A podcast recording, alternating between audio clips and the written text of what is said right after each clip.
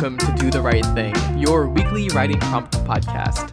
I'm Alexandra, And I'm Jarvis. and we are two writers on the verge of death, but unable to die until we write the perfect story. So, to further push us towards our, our deaths and also get better at our craft, we are issuing a challenge. Each week, you sit down and, and write a complete short story using three of four randomly generated words. Then you send them to this podcast. Uh, we read them. We read a story uh, every week. We talk about what we learned in writing it, and then we talk talk about stories that you sent in. Exactamundo, we're simply here to help you do the right thing. A doof, A doof media, media production. production. So uh, y'all have may may have noticed a a tiny uh change to the intro, which is my name is different. really? Oh, Which is yeah, which is fun. Al- although uh, a second ago we recorded the intro and I accidentally said my old name and then corrected myself and it was very awkward. So Hey. maybe maybe I'll cl- include that post credits because it's funny. It is Um, all a part of transition, right? Mm-hmm, So um, uh, officially, I I mean I've come out on everything else, but I'm coming out here uh, as non-binary. I did that yesterday for the most part. So thanks. Um, Yeah, I'm so, so happy for you. Thank you, thank you. Uh, so I'm going by Alexandra now, and you can use any nicknames except for uh, Andy and Al. Please don't call me Andy or Al. Especially not Al. N- Neither, please. However, uh, all I mean, part of the reason, uh, uh, Alexander is my middle name, and so it's basically Alexandra, um, and it has a ton of nicknames from it, and so you know I hate making decisions, so that's kind of like my middle road of like, hey, I have tons of options with the Yeah. nicknames. It's like I'm not picking a name at all, Yeah. right? It could be so, Lexi. uh, yeah, you could, could call be me uh, Alfred? No, it can't. uh, mm, I don't. I mean, you could. That's. It's not Al or Andy, so I'll allow it. You could do Alex. You could do Lex. You can do Lexi. You can do, um, uh, Xandra, or Sandra. Alexis. I mean, I prefer. I prefer the the X's. Alexis is fine. Mhm. You could do. You could do just Zan or Zans. Zan. You could do whatever. Um, 'Cause you you're Zanned Dr- out. Dra or Ra. Either Ra. one. Can I Yeah, please the call sun you god. Ra? You Yeah. can. You can. I do Wait, identify so like, so somewhat like with Ra, Ra. wasn't that the name of a pharaoh? Uh, he's a he's um uh the a one of the forms of the sun god basically. Okay. He's he's like the main main guy. He, although he's like basically in heaven, he doesn't really do a ton other than the sun stuff. Mm, Osiris is more of a um down to earth kind. Um, I know a lot. So Isis apparently it was really annoying that we should have just called it ISIL. That's really annoying because Isis is actually like really really. She's a badass goddess. Like Mhm. she's a trickster, but also like benevolent. And basically, um, during um during the the sort of uh, Hel- Hellenic times when when Greece um was when there was Greeks in, in charge of Egypt, um, Isis, the cult of Isis, kind of went everywhere, and she kind of became almost like a monotheistic religion, where Oh, she basically like like people were living polythe- polytheistically, right? They prayed all the, all these gods, but Isis, because she like her entire thing is or, or became protection and fertility and so many other things. Mm-hmm. She's basically like the only person you had to pray to. So people like just prayed to her and to none of the other gods. Oh, So- which which means that I guess she gained She- uh, in like she power basically- and popularity. Yeah, she basically was was just monotheistic to some people. um, Wow. which is interesting. that can be anyway, you. Um, yeah, so you can call me Ra or whatever else. Um, I'm I'm fine with any pronouns. I don't I don't have like super hard dysphoria or anything like that. So if you if anyone makes a mistake, it's totally okay. Um, I mean like he doesn't hurt that much, but they and she are like slightly preferable. Um, so yeah, that's that's that's me coming out. We're done. Four minutes. That's all I need. Well, well, I have a question for you. uh huh. Yes. Does does this make you angry? Maybe vengeful, wrathful? Uh-huh. You know, yeah like about just you know this this uh this entire thing. You know, like does it make you want revenge? wait to what to who to whom It's a transition what because the main topic. Oh, the because the revenge. theme because the theme was well that was more for last week. Fuck. Uh, Does okay. it does it make me want to die? Kinda. okay, so, so so- it does make you want to die. Maybe think of Just a of little death bit. a little bit. Okay, A little bit of death. A little bit. uh, You can kind of think of it as my manhood dying. Mm, hmm And Just kind of shrivels and up the- and falls off. I'm just kidding. And the It's fine. manhood being like the soldier part of you, That's and right. you meet death as a soldier. and then I, yeah, this is really, really good, excellent transition. it's gonna be. It, this is even better than mine will will go. So, if you haven't picked it up, this week we will be reading the story Soldier and Death by Eugene Field. What a loser. So, is there anything that we really need to know before hopping hopping into it? Um, any sort of background, or can we just go full speed ahead? Nope. Uh, it's a pretty classic story. Um, it plays off a bunch of tropes uh, about death and stuff like that. Yeah. So, um, yeah, let's just get into it. Sure. Test, test, test. That's about right. Maybe a little bit louder. No, it should be fine because it goes above 20. Okay. So this is Death and the Soldier by Eugene Field.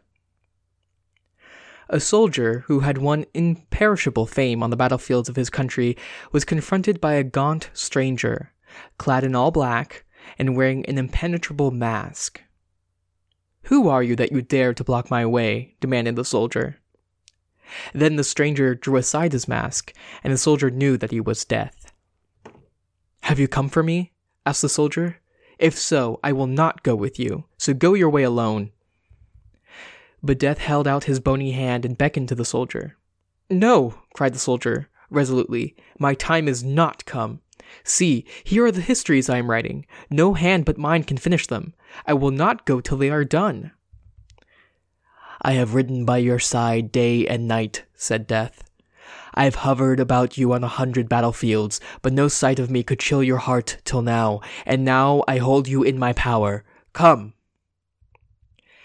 And with these words, Death seized upon the soldier and strove to bear him hence. But the soldier struggled so desperately that he prevailed against Death, and the strange phantom departed alone. Then, when he had gone, the soldier found upon his throat the imprint of Death's cruel fingers, so fierce had been the struggle.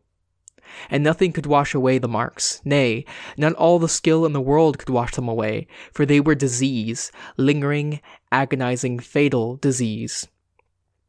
But with quiet valor, the soldier returned to his histories, and for many days thereafter he toiled upon them as the last and best work of his noble life. How pale and thin the soldier is getting, said the people. His hair is whitening, and his eyes are wary. He should not have undertaken the histories. The labor is killing him. They did not know of his struggle with death, nor had they seen the marks upon the soldier's throat. But when the physicians came to him and saw the marks of death's cruel fingers, they shook their heads and said the soldier could not live to complete the work upon which his whole heart was set. And the soldier knew it, too, and many a time he paused in his writing and laid his pen aside and bowed his head upon his hands and strove for consolation in the thought of the great fame he had already won. But there was no consolation in all this. So when death came a second time, he found the soldier weak and trembling and emaciated. It would be vain of you to struggle with me now, said Death. My poison is in your veins, and see, my dew is upon your brow. But you are a brave man, and I will not bear you with me till you have asked one favor which I will grant. Give me an hour to ask the favor, said the soldier. There are so many things, my histories and all. Give me an hour so that I may decide what I shall ask. And as death tarried, the soldier communed with himself. Before he closed his eyes forever, what boon should he ask of death? And the soldier's thoughts sped back over the years, and his whole life came to him like a lightning flash. The companionship and smiles of kings, the glories of government and political power, the honors of peace, the joys of conquest, the din of battle, the sweets of a quiet home life upon a western prairie, the gentle devotion of a wife, the clamor of noisy boys, and the face of a little girl. Ah, there his thoughts lingered and clung. Time to complete our work, our book, our histories, counseled Ambition. Ask Death for more time to do this last and crowning act of our great life. But the soldier's ears were deaf to the cries of ambition. They heard another voice, the voice of the soldier's heart, and the voice whispered, Nellie, Nelly, Nelly.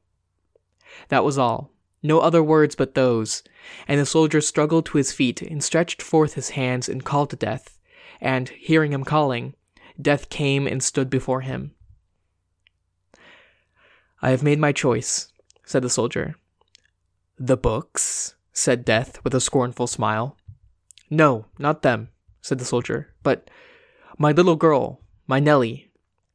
Give me a lease of life till I have held her in these arms, and then come for me, and I will go. Then Death's hideous aspect was changed. His stern features relaxed, and a look of pity came upon them. And Death said, It shall be so. And saying this, he went his way. Now the soldier's child was far away, many, many leagues from where the soldier lived, beyond a broad, tempestuous ocean. She was not, as you might suppose, a little child, although the soldier spoke of her as such. She was a wife and a mother, and yet even in her womanhood she was to the soldier's heart the same little girl the soldier had held upon his knee many and many a time, while his rough hands weaved prairie flowers into her soft, fair curls. And the soldier called her Nellie now, just as he did then, when she sat on his knee and prattled of her, prattled of her dolls. This is the way of the human heart. It had been noised about that the soldier was dying, and that Nellie had been sent for across the sea, all the people vied with each other in soothing the last moments of the famous man, for he was beloved by all, and all were bound to him by bonds of patriotic gratitude, since he had been so brave a soldier upon the battlefields of his country. But the soldier did not heed their words of sympathy. The voice of fame, which in the past had stirred a fever in his blood and fallen most pe- pleasantly upon his ears, awakened no emotion in his bosom now. The soldier thought only of Nellie, and he awaited her coming. An old comrade came and pressed his hand, and talked of the times when they went to the wars together. And the old comrade told of this battle and of that, and how such a victory was won and such a city was taken. But the soldier's ears heard no sound of battle now, and his eyes could see no flash of saber nor smoke of war. So the people came and spoke words of veneration, and love, and hope, and so with quiet fortitude, but with a hungry heart, the soldier waited for Nellie, his little girl. She came across the broad, tempestuous ocean. The gulls flew out far from the land and told the winds, and the winds flew further still and said to the ship, Speed on, O ship, speed on thy swift, straight course, for you are bearing a treasure to a father's heart. Then the ship left forward in her pathway, and the waves were very still, and the winds kept whispering, Speed on, O ship, till at last the ship was come to port, and the little girl was clasped in the soldier's arms. Then, for a season, the soldier seemed quite himself again, and people said, He will live. And they prayed that he might. But their hopes and prayers were in vain. Death's seal was, uh, was on the soldier, and there was no release. The last days of the soldier's life were the most beautiful of all. But what a mockery of ambition and fame and all the grand, pretentious things of life they were. They were the triumph of a human heart, and what is better or purer or sweeter than that? No thought of the hundred battlefields upon which his valor had shown conspicuous came to the soldier now, nor the echo of his eternal fame, nor even yet the murmurs of a sorrowing people. Nellie was by his side, and his hungry, fainting heart fed on her dear love, and his soul went back with her to the years long agone. Away beyond the western horizon, upon the prairie, stands a little home over which the vines trail. All about it is the tall, waving grass, and over yonder is the swale with a legion of chattering blackbirds perched on its swaying reeds and rushes. Bright, wild flowers bloom on every side. The quail whistles on the pasture fence, and from his home in the chimney corner, the cricket tries to chirp an echo to the lonely bird's call. In this little prairie home, we see a man holding on his knee a little girl, who is telling him of her play as he smooths her fair curls or strokes her tiny velvet hands, or perhaps she is singing him one of her baby songs, or asking him strange questions of the great wide world that is so new to her. Or perhaps he binds the wild flowers she has brought into a little nosegay for her new gingham dress. Or, but we see it all, and so, too, does the soldier, and so does Nellie, and they hear the blackbird's twitter, and the quail's shrill call, and the cricket's faint echo, and all about them is a sweet, subtle, holy fragrance of memory. And so at last, when death came and the soldier fell asleep forever, Nellie, his little girl, was holding his hands and whispering to him of those days. Hers were the last words he heard, and by the peace that rested on his face when he was dead, you might have thought that the soldier was dreaming of a time when Nellie prattled on his knee and made him weave the wild flowers in her curls.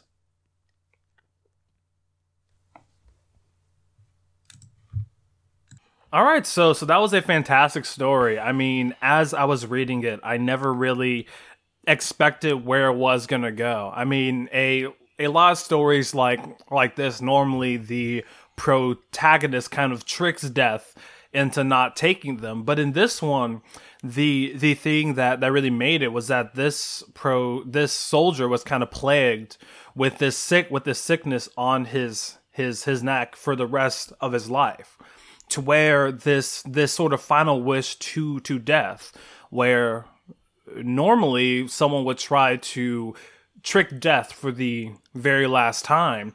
This seemed a a lot more of an honest wish of wanting to to die uh, in the arms of your of your Angel. daughter. Yeah Yes. of an angel. So I, so uh, i don't know. I think this sort of subverted what i what i expected going going into it. But because of that the story is so re memorable and impactful Yeah, so I, I definitely think there's sort of a subversion here where, um, yeah, Death just kind of takes pity on them, and there's not a, like a he. Th- this is where the character actually makes a good choice for once. It doesn't doesn't do the ambitious thing, right? Because it would normally be like. Uh, the normal story, or at least the one you would expect now, is that he he actually does pick the books and uh, to write the histories, and then writes them, and then actually realizes that he's super unfulfilled and like you know never sees his daughter again, is super sad about it. Because I mean, death like ec- like uh, when uh, when when death came to him for the second time, death ec- expected that, right? Like like didn't he say like, oh, you like want to choose the uh, books, and like even death was was was shocked that that he didn't try and get one over on him. Yeah, yeah. Um, I, I I like how the the first one was literally just they wrestled. he was really good at wrestling. They wrestled, They wrestled wrestle? death to the ground. Um, so so let's let's expand the the, the theme a bit more. Uh, from this particular thing. So so the challenge this week that we want to do is on death, which is basically just just write a story about the concept of death, Yeah. right? Um, there's a there's a lot of themes that usually go to it, um, and this is kind of just a super classic one of someone trying to avoid it and trying to prolong their life, and then finding you know what actually is important. Yes. Um, But I mean, when it comes to writing about death, something to take from this story is that you don't really have to follow a sort of hackneyed plan. I mean, you can use tropes very well, but I think the thing that that really that really separates this story is that it has its own spin. That it does kind of dwell in the sentimentality of what someone goes through when they are faced faced with death. I mean, throughout this this story, we know very well that this person is going to to die, and they do know that too. And I think a strong turning point and something that that that y'all can really take heed to is that when the main character fully ac- fully accepts his own death, that's when the sort of beauty kind of starts within this story. yeah, that's true. That's uh, when when he accepts death. That's when he realizes what's actually important to him, and he stops. uh, You know, you can kind of view um, writing those books to be remembered forever as a sort of like attempt toward immortality. Mm-hmm. Um, and then him turning towards his daughter is more like leaving a legacy with other people rather than himself. Yeah. Um, and, and more living in the moment, I think. Although I don't know if living in the moment because he actually does think about the past a lot, but you know, thinking on, on what's actually here rather than working towards some some future that doesn't actually exist. yeah. Um, that, so that's interesting to think about. Mhm. Um, and I, I think that's a that's a fairly common one. A lot of people, you know, make the point. Uh, a lot of stories make the point of you know seeking for immortality is you know fruitless and actually leads to you being more unhappy in the end than if you just enjoyed the time that you did have. Um, I, I know some people would disagree with that, and those are valid, but yeah. I mean, really, death they're can be horrifying. Yeah, I mean, really, they're they're all valid, but like as we like, I mean, as you said, the journey towards immortality, the the journey towards a larger, um, not totally con concrete um end, uh, does lead you to being un unhappy, and I mean, it, it like goes back to the adage that that that the journey itself is more important than the des- than the destination. So Thank you, Jarvis, for for saying that. I, I like was gonna do it the um other way, but Uh-huh. it doesn't apply here. Uh huh. Okay. Great. Good. That's that's great. um, yeah. So, so there's a lot of options here. Uh, you can you know follow these sort of uh, tropes. I think they're a, they're a good guiding point. Or you know do any other sort of jumping off point. You can have death as a character or just as a concept that that's going around. I know it can be a depressing topic. Um, and I know it's it's Christmas month and it's everything's dark. So I I understand. You know this is if you don't want to write about death, that's okay. Um, but That you know, fine. challenging yourself to to look at you know uncomfortable feelings, to you know actually think about what it might be like to die, and you know maybe get a step closer to coming to terms with it. Maybe it's positive. Yeah, Um, 'cause, I mean, really, be we- careful.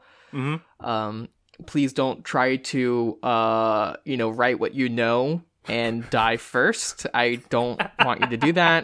Please don't do that. What a Thank what you. a novel that that would be though. Mm-hmm. a post mortem novel. Wow. Um, but no, I mean that is definitely one major journey that we all do go on as humans. Is that we eventually have to understand that with all great things there is this sort of natural end and this ending that sort of uh, eludes us, right? So I think even though it, it is uncomfortable, as you said, I try to feel and look at things that don't always make me happy, but can lead me to greater understanding. Yeah, I mean it's it's a, a fact that Mm-hmm. people people will die and things will end. And actually, that's that's a good point that um, death is just sort of a it, another extension of just endings in general. Yeah. Um, that everything ends good and and bad. Um, which uh, kids it sucks as a concept uh, sometimes. So Mm-hmm. maybe yeah. So writing about it, you know, makes you be able to deal with it better.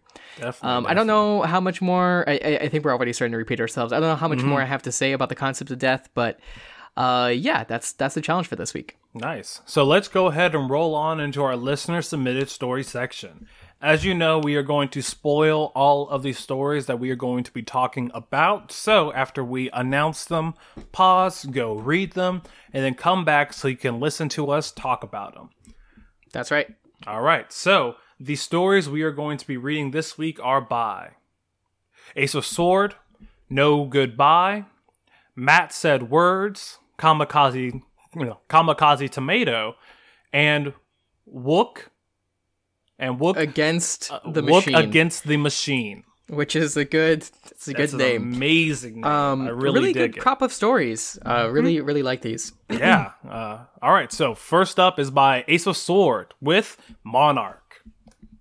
So we have this herald um, uh, trotting through the forestry district, and we can already tell that he's a, a little bit entitled. Um, He's looking at these this forest and like uh, commenting that only the eccentrics and, and misfits, you know, worthless people live here. They might as well cut down the woods and put something useful. um, he's going towards the Smith's house, and again, we get another beat of him kind of uh, being full of himself when he just like leaves the footmen to, to try to catch up while he's on a horse. Uh, he gets to this Smith's house in the middle of the forest, um, uh, shows him a, a dagger and asks if it's his the uh, Smith is proud of himself and his ability to basically enchant things, um, which is a very difficult thing for a blacksmith to do. Mm-hmm. And uh, says, "Yes, it's this one is mine. It's got this stamp on it. It's my stamp." Um, and uh, this dagger, and we can already kind of guess at that, that how this trope works and, and the way that it's being presented. Mm-hmm. This dagger was used to try and kill the king, um, and so uh, the the blacksmith has to die for for creating the weapon that, that was used in that. So they, they try to kill him, and uh, he starts getting away until the Herald uses magic to fell a bunch of trees until these bees come out, and these bees have sort of been affected by magic. Um, and so they're they're a bit worse. They start attacking the Smith, and then they start attacking the the Herald, although he uses fire magic to to kill them. Um, and they don't see this the Smith. He he goes away before like seeing the actual corpse of the Smith, but it seems pretty obvious that he did die. Mm-hmm. Uh, we cut to uh, some time in the future. The Herald is overseeing that cutting down of the forest. Um, he wants to be, he's going to be named after it, and he's very uh, looking forward to that until these bees appear. And uh, when they appear, um, they have been uh, twisted by magic a little bit and are uh, covered in, in armor um, enchanted armor. And so when they, they come to attack him, the fire uh, that he used before doesn't work, and uh, the bees get him. And instead of naming the district, they name the plague after him. Mm-hmm. Nice, nice. So yeah, I really do like this this story. I mean, of of course, it is ripe with this sort of world building, but at the same time, I do like how focused this story is on these small interactions. Uh, and I do like what is being done with with revenge here. I mean, there seems to be two. Uh, there there seems to be some sort of backstabbing twice. First, in the Herald trying trying to kill the the Smith who did make this this weapon, but then secondly, these these sort of armored bees that seem to be sort of in imbued with this uh, Smith's power. Um, and yeah, I think I I just really like how this story un unfolded. It didn't go anywhere that I thought it would, but in the best way, really. I mean, I I I, I really do like where this story ended up. Uh, uh, I I really do like where this story ended, um, and I think this is definitely one that I would recommend people go and read for this week. Yeah, it was really really good. And also um, another hint was that the uh, the armor was etched with the the rune of the blacksmith. So a lot of really great setups and payoffs here. I, mm-hmm. I think this was really well executed. Yeah. All right. Up next is by No Goodbye with Poison of Choice. Content so, content warning: toxic relationship. And it yes, it depicts toxic relationships uh, really really well. Um, mm-hmm. So there's these two Subtle. characters. Uh, Bianca, aka B, is the main character, and um, Trish. So uh, they're sort of hanging out in the moonlight, uh, taking a moment to to uh, look out, and there's some beautiful prose here uh, describing the the area and things like that. Uh, Trish picked up smoking uh, from her ex Max and still hasn't shaken it, um, and uh, you know her breath smells like smells like smoke, and um, they're they're talking. Uh, Trish is sort of apologizing, sort of um, eh, but like not super emphatically about being difficult, about being a mess, and about not trying very hard to be better. Mm-hmm. And um, so in we're in the head of B, and she's talking about basically how much effort she puts into Trish and how Trish doesn't really try that much harder to be better, and how she's actually been very hurtful towards B. And um, Bianca says all the things uh, that she needs to hear, right? That and, and things that she praises the truth, uh, that Trisha's getting better, uh, that she feels better being with her, um, and um, that she's not going anywhere. And uh, it's really it's really sad that she feels really trapped in this relationship mm-hmm. with with Trish that she can't leave because Trish needs her. Um, and finally at the end, uh, uh, Trish asks if if she can kiss B, and we can tell that B still really really cares about Trish a lot. Um, but they they kiss and it leaves a bad taste in B's mouth, right? Because mm. of the the smoke yeah. The sort of self destruction.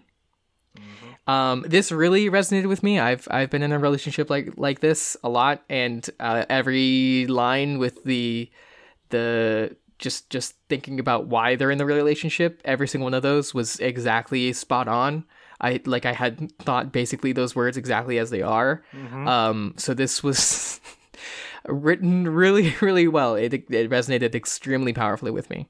Definitely. And I think um, something that's really done well within this story is that focus. I mean, uh, there's some great subtext within every line of dialogue. Uh, just how the story itself un- unfolds, you can tell where it's been and where it is going. And I think this is just a really great snapshot in these two characters' lives and sort of how we all know that this probably sadly won't end good but in this in this moment we sort of try to understand why they are still in this relationship. And i mean overall this this story as you said is written very very well. It feels very honest and it feels very close to it feels very close to the to the chest. Um, and i and i really do like it for that. So fantastic job. Yeah, and if um, anyone ends up reading this story by by No Goodbye, um, or things that they might be in a abusive relationship or relationship that is really tiring and exhausting, uh, maybe go read the story, and if it mm-hmm. resonates, um, maybe think maybe about get out of there. Around. Yeah, um, yeah, it's it's hard to leave relationships like that, and um, that's why stories like these are are so important to get it from an outside perspective mm-hmm. or to see someone else being in that and and think of it from their perspective mm-hmm. definitely definitely well all right up up next is wook against the machine with feels like freedom so this is a this is an interesting story um so in, in, the beginning here um what's her name what's her main character's name mm. do we have a do we have a name for her Let's see. It might be just be she. I think it's just she. Um, you know what? I'm gonna call her Prometheus just because uh she she compares herself to Prometheus. Mm-hmm. Um, because I I would just look at a name. I, if Wook Against the Machine, if you hate that, um, send me an email and I'll apologize directly to you. On live. so this girl Prometheus, she uh, is laying on the on the floor in a forest, and it's just a beautiful scene. She feels happy for the first time in forever. Mm-hmm. Um, and uh, and we really feel it. Like this, the scene really does truly feel happy. It feels joyous, uh, and just super comfortable and, and nice. Um, I, I I can't give it its due justice without reading the paragraph, uh, but it's yeah, it's, it's a really good um, perspective perspective on that. And so um, we sort of flash back. She met him um, in a forestry uh, course, her her boyfriend, and they were together and they fell in love, and it was wonderful until somehow he was broken, or he was already broken and never got better, or something was wrong with him, and his brokenness made him want to break her too. And then one night he did that. He did something horrible to her. We don't know exactly what it is, but something. And perhaps they were still together for a while longer.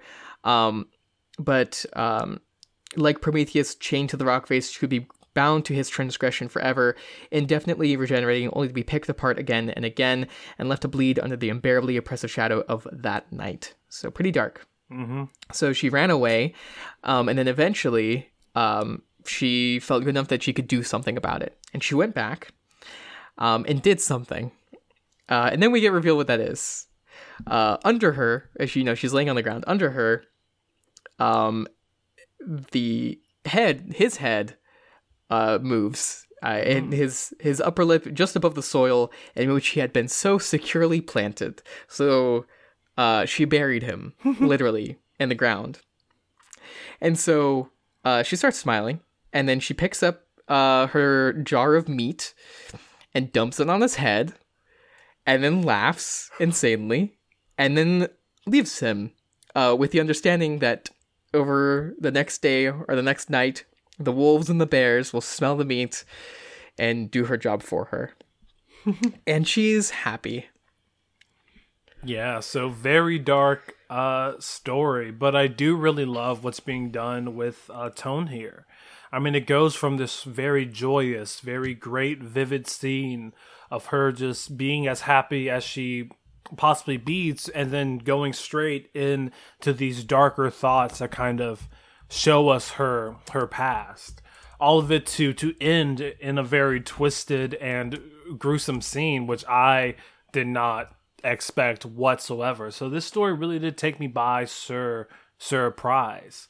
And I mean, I love how it is written. I, I, I, I really do love how how much care seems to be taking seems to be taken into each line and i don't know it's it's a perfect portrayal of effective prose um, so honestly really great job and i hope you uh, continue to write into us yeah thank you so much um, it was this was really well executed and um, it's a, it's yeah it's a good revenge story Well, all right. Up up next is Matt said words with the Queen Bee. Um, so Dee Whitman is a very rich woman. Uh, she uh, lost her uh, marriage and and and four years of her life building her wonderful mansion, Chateau Mon Ami, which is means like a house of my friend, yeah. more or less, castle mm. of my friend. Um, and uh, so it's it's absolutely perfect. It's in Montana, um, overlooking um, a lake and a wonderful forest, and it's it's perfect. It's very close to the forest. That's a very important thing. Um, but there's one problem: is that there's um, one there's a small cottage in which in which Mrs. Sandra Owen, a 80 uh, year old widow, um, takes care of her garden, and it's sort of just impeding her view. It's it's it's bothering her view, kind of a a, a classic trope. Mm-hmm. And so uh, eventually, Sandra Owen has fallen on hard times, and her cottage uh, is going to auction. And Dee throws money around and is able to to purchase it. Two years passed, and uh, she's living the perfect life here, um, or at least she thinks she is. Um, the Forestry Service is going to cut down some of the uh, trees to make sure everything's safe, uh, which is a, a, setup that we get paid off. Uh, later, she goes to her bathroom and um, is having a bath when there's a, a thunderstorm. Eventually, lightning strikes and actually lights one of the trees on fire. Um, and she goes to uh, call for the fire department, but she slips getting out of the shower and breaks her tailbone and she's unable to to go anywhere. That's when she sees that all of the trees have little notches in, inside uh, inside of them, all facing towards the house, now visible by the fire. Um, and as the trees burn, they start collapsing one after another, twelve in all, into the mansion, um, and setting it ablaze and burning it to the ground. Um, and, and quite a, a, a view of destruction. We finally get one final scene where Sandra Owen is reading the newspaper um, as her nephew uh, tells her what happened. Um, that that that somehow this this freak accident killed the millionaire in the multi-million dollar house uh, burned to the ground. What hubris! uh, Sa- Sandra says, "Be sure and tell John that the queen bee sends her thanks for the service that he and his men have done for this old matriarch." And then she goes and takes takes care of her garden. Mm. Nice. So I really do love this revenge story. Um, is especially because it seems kind of well de- deserved. I mean, it uh feels like the Wicked Witch got a bu- got a bucket of, of water thrown on her. You know, it's very satisfying how this story unfolds. Um, and really, I enjoy that the the most, and I also really like how how much time is uh, taken to really sort of set up this this, this world. It it does feel a uh, bit slow starting in the beginning, but as the ball keeps keeps rolling, I just really want to know where it is going, and it gets there, and I love it. So really great job. yeah again wonderfully uh, executed. Um, i love how there's basically a three beat with the with the forest one where we're like oh it's perfect to to nice n- so close that you feel as if you're in nature. And then we get that beat with cutting down trees. We know that's a setup we know that's a that's a detail for some reason. And then finally they're all going to fall. Um, yeah it's super super well done All right, our final story for this week is by Kamikaze Tomato with When a Bee Stings.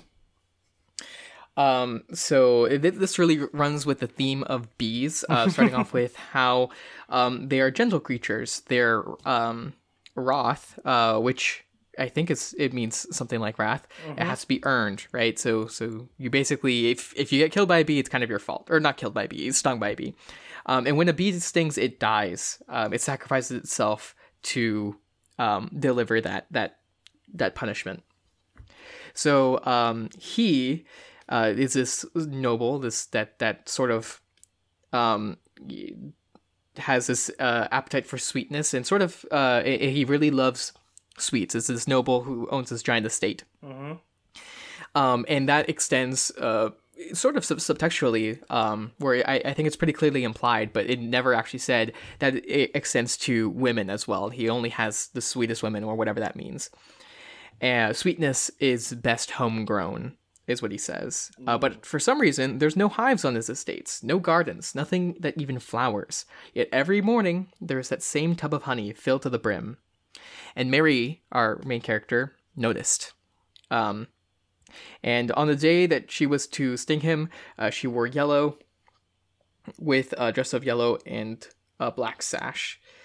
Um, and maybe that was actually a, a different person, not the our, our review point character, someone who tried to get him before. But this other uh, person, our main character, shows up and. Uh, when he try, you know, tries to make a move on her, brushes the hair from her ears, grabs at her thighs, um, he feels a prick of a sting on his neck. Um, and uh, we get revealed that uh, our main character was holding a bee and uh, delivered um, a sting, which uh, you know he was so careful about getting bees off of his property because of his fear of anaphylactic shock, and uh, he goes into it choking, and uh, the guards pull her away, and they might you know kill her, they might, um, and he might not even die, but um, it, when when a bee stings, it releases a, a pheromone to attack, right? and so she's sacrificing herself just like the bee to deliver that little stinging blow, but hopefully, um, her alone won't be the the the last move. Yeah, definitely. So I mean this this story was very satisfying. I mean, we set up this sort of sleazy gluttonous man and then and then we're shown all of these all these bad acts. Um and towards the end, I think something that, that really hit me was those those last few few few lines. How it sort of goes beyond this this one woman doing this this one task, but that it's sort of this sort of hope this this sort of spike of hope kind of like a uh, martyr in a sense and i and i really do like that that tone and how it's really carried out throughout this this piece uh, and I mean, honestly, I think with this story, maybe if it was to be extended a, a bit and and a couple of edits done to it, I think this this story really has great potential and, and can and can definitely go somewhere. So fantastic, great job. Yeah, I really, I, I truly love the the themes here. Of of it's it's such a well done um echo of of those themes about bees and how it extends in in a couple of directions. Mm-hmm. Um, yeah, I think it's really really well done. I I, I mean it it. I, I really like bees as a as a source for metaphor, right? They are all women. They're basically communists, right? the the queen is not actually the the one like in charge. She just does you know an important thing, um, and she can get you know democratically executed, basically, right? Amongst other things. So there's a lot of there's a lot of really interesting things in there to to pull from, and I think uh, this is a, a really uh, well done take on that. Mm-hmm. You know, maybe maybe we should do a challenge about just maybe not bees specifically, but like, uh, just you know, Metaphors that you can writing derive. writing a story, yeah, from from animals. Yeah, no, I would love that. Well, all right. That's all of the stories that we are going to talk about this week. But we do want such such good revenge stories. I know. all of them were really really well done. like I mean, all of them were were fantastic rides, and I mean, I can really tell that over time, uh, y'all's writing writing pro- y'all's writing prowess has definitely up upgraded week to week. So I'm so, so I'm so glad to see that uh, this podcast is doing some form of good. Yeah, and, and I'm just going to jump in here right now eh, to, to say this. And I know this is not like perfectly placed, but hey, the uh, Do for the Right Thing contest ends next week. Ooh, all right. yes. So everyone who who wrote for this week and everyone who uh, has listened and has a story in the past, uh, or, or or even hasn't written. Uh, please absolutely do consider editing a story, sending it in. Even okay, if you don't even have time to to edit you know for whatever reason just just send in a story. At least if if you have a story written at all send one in. Either edit it or don't but send one in Yeah. right? Um we want to read your stories and and you know you deserve a, a shot. At the very least to to show you know your prowess and, and things like that and the things that you've done. Um because we're really really proud of y'all. I think y'all have done such amazing work over the past y- forever but you know, specifically the past three months it, which is the the the, the contest. Um, but yeah, so so the deadline is December 14. Uh, all you have to do is send an email to uh, doofmedia at gmail.com with DTWT contest number two in the subject line. That way we can search it. Ideally, please include like uh, the words that you're using and your um, username, just so we can attribute it. But it's not a big deal if you forget. Um, I kind of forgot to put that in the rules, so not a big deal. Uh, we already have some sent in. I know we received one for to our Right Thing Cast uh, Gmail, which is totally fine. Um, although prefer to to do the other one. Um, uh, yeah, so I'm really, really excited to see everyone uh, send in their stuff. Please do. Uh, I- I mean, at, yeah, everyone who submitted this week, like these are s- such great stories. You could do one of these or anyone from before. Um, and um, to submit your story, uh, do any prompt, uh, including the one from this week. The one from next week will be slightly too late. Mm-hmm. Definitely, definitely. Well, all right, let's give a big old do the right thing thank you to everyone who did submit their story this week. So, thank you very much to Ace of Sword. Thank you to uh, Kamikaze Tomato. Thank you, No Goodbye. Thank you, Wook Against the Machine. And thank you, Mad Set Words. Thank you so much for leaving your story. Uh, and and of of course for for those who do choose to uh, write in to do the right thing, please try and and remember leaving a comment uh, on on on your story and someone else's story. Leaving a comment not only helps you uh, basically understand more about your own story, but you are providing someone else with crucial feedback that is that is necessary to make them and you a better writer. So thank you very much to Words on the Wind for leaving two comments. Thank you so much. Yeah, we really appreciate that. Um, yeah, it's just a good way to self-reflect. I saw people leaving comments on their own stories, and re- that that is a really good start. Um, and, and just remember to uh, leave a comment for someone else too. Um, and also, if you haven't written a, a, a story this week or any other week, consider going in and leaving comments too. They don't have to be you know whole paragraphs. It can just be basically an acknowledgement to the person that hey, I did read it and I like this part or whatever. Mm-hmm, definitely. If you want to be like all of our wonderful writers and submit your story to do the right thing, you can do that by going to slash r slash do the right thing on Reddit. All you have to do is sit down for 30 minutes and write a complete short story using three of four words from that week. That's right. Um, you can also send us an email at rightthingcast at gmail.com if you just want to say hi or send in your story if you don't have a Reddit account or whatever else. Um, you can also follow us on Twitter. You can DM us, I'm pretty sure, uh, for announcements uh, as they come out, um, which is at rightthingcast at gmail.com.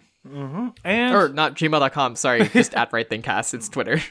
And if you want to support us and everything else happening in Doof Media, you can do that by donating to the Doof Media Patreon. All you have to do is donate whatever money you you may, and that will go towards keeping this this podcast going. And also, if you decide to donate ten dollars or more, you will get access to exclusive you will get access to exclusive bonus content. That's right. So I, I think right now the plan uh, for Jarvis and I, uh, right now it's finals week, so we're not you know doing a, anything right now, and we are running a little bit behind. We meant to release a uh, one last month. We're um, but right now I think we're planning to do Death Note and then Steins Gate um, after Mm-hmm. so that. excited. Maybe we can we can do both of them this month, considering we have we have break.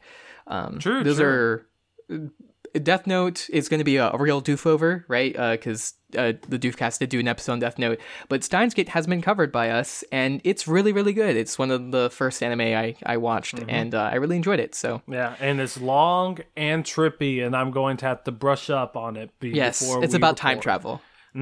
See, those are always fun. confusing. Wait, have you Oh, yeah. seen Erased? No, I have not. Okay, that's gonna be uh, the doof over after the next two. It's like one of my favorite animes right now, and I think you will really, really fuck with it. Uh, it is a time travel story trying to solve a murder, and that's all I'm gonna Wow. tell you. It's it's really, really Hey, good. uh, well, I have a I have a really niche. Uh, if we're maybe we can just make doofovers about time travel. I have a really niche thing that we could watch. Uh, it's called Back to the Future Three. I have seen it. I've actually not seen the second or the third at all. Actually, oh yeah, I've only seen the first one. Well, the second one is, bleh, but the third one is hilarious. Okay, good, good. All right, um, that's all we have for y'all this week. Uh, what are the words uh, for next week? Also, what are we reading for next week? so for for next week, we are going to delve into a bit of poetry by by reading the by reading the Weary Blues by Langston Hughes. Uh, and yeah, right. I, I mean, I like really love this a poem, and I think for uh, next week we will probably be talking about place, how to make it super vivid, and and really deciding what to keep and what to leave out when it comes to creating place within your own poems or short stories. Sure, and uh, we'll get to that next week. Um, all right, what are the words this week? Keeping in mind, we'll we'll be doing our words, uh, uh, our, our, our little stories about death. So the words for this week, or so the words for next week are proc- proclaim, impact, archive, and resist. All right, so proclaim, which is to uh, announce something, to to yell something out, basically. Um, it- although you can also, I don't know, do something with proclaim. I, don't- I don't know. Like there's something there. Like it's a positive claim. Yeah, it could be. um, impact, which is when something collides with another. Archive, which is to put something into. Uh, where so an archive is a place where information is stored over time, or any usually some sort of thing with information. Yeah. Um, and to archive is to put something in there, uh, for longevity. And resist, which is to um, push back against some oppressive force. I think, Definitely. or s- opposing force even. so what's I think the- oppressive is actually pretty correct because it's always like yeah, it's, you're resisting something that is more powerful. Yeah. Usually. yeah.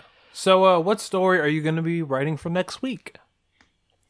Um, so I didn't think about this at all, but I'm going to be writing, of course, about a uh, rebellion, a resistance movement um, that uh, made a great impact upon an empire when um, they proclaimed that the emperor was canceled, and uh, they sent an assassin to stab him in the chest. Uh, but according to the archives, it didn't work. or or uh, pl- plot twist, uh, the em- emperor didn't die. However, however, However, there's rumors that the assassin replaced the emperor oh, let him with go. an let exact copy, but homosexual. Whoa. I kind of dig that. I can see myself reading a uh, three novel series on this. Yeah. Well, I mean, okay, so so so my story isn't going to be as grand as yours. Um, but it's but it will deal with the death of the universe. You see, no, that's pretty fucking grand, Jarvis. I don't know. I don't know. It's really not that big of a deal. Uh, but you see, far off in the far future, after after humankind has reached the stars and and beyond, on this humble little rock that we currently call Earth, the skies finally parted, and the one true God, the one true King, came down on her golden staircase to proclaim the end of all. Now, most people didn't really heed these these these warnings. In fact, they went on about their their day. Because why because why should they believe the words of, of a god that they've long stopped believing in? And you see this mass re resistance to the end is what actually created this such end. You see, God, she's peaceful most of, of the time. She sets things in in motion and watches how they impact her chosen species.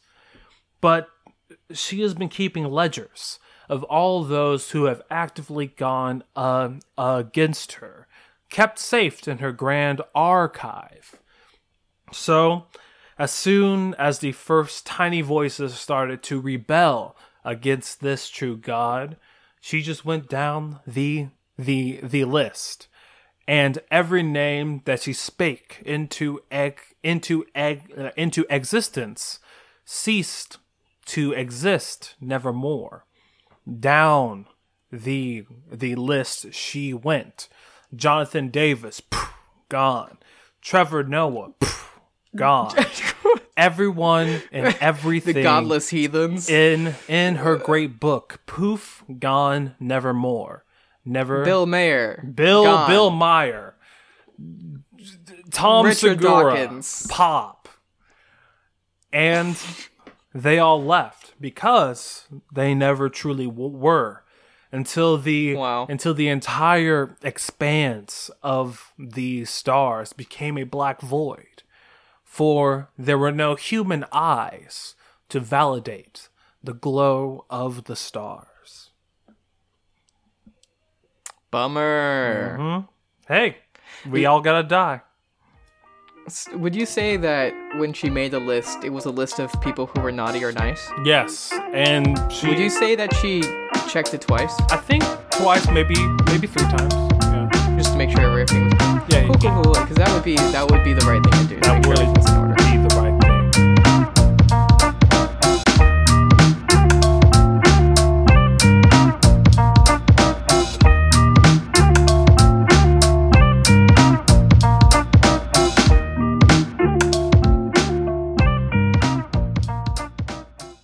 Hello and welcome to Do the Right Thing, your weekly writing prompt podcast. I'm Matthias. Oh wait, no, I already fucked it up. I'm not Matthias anymore. um Fuck. Alexander thank you yeah, let me let me go. What about I'm so what, confident.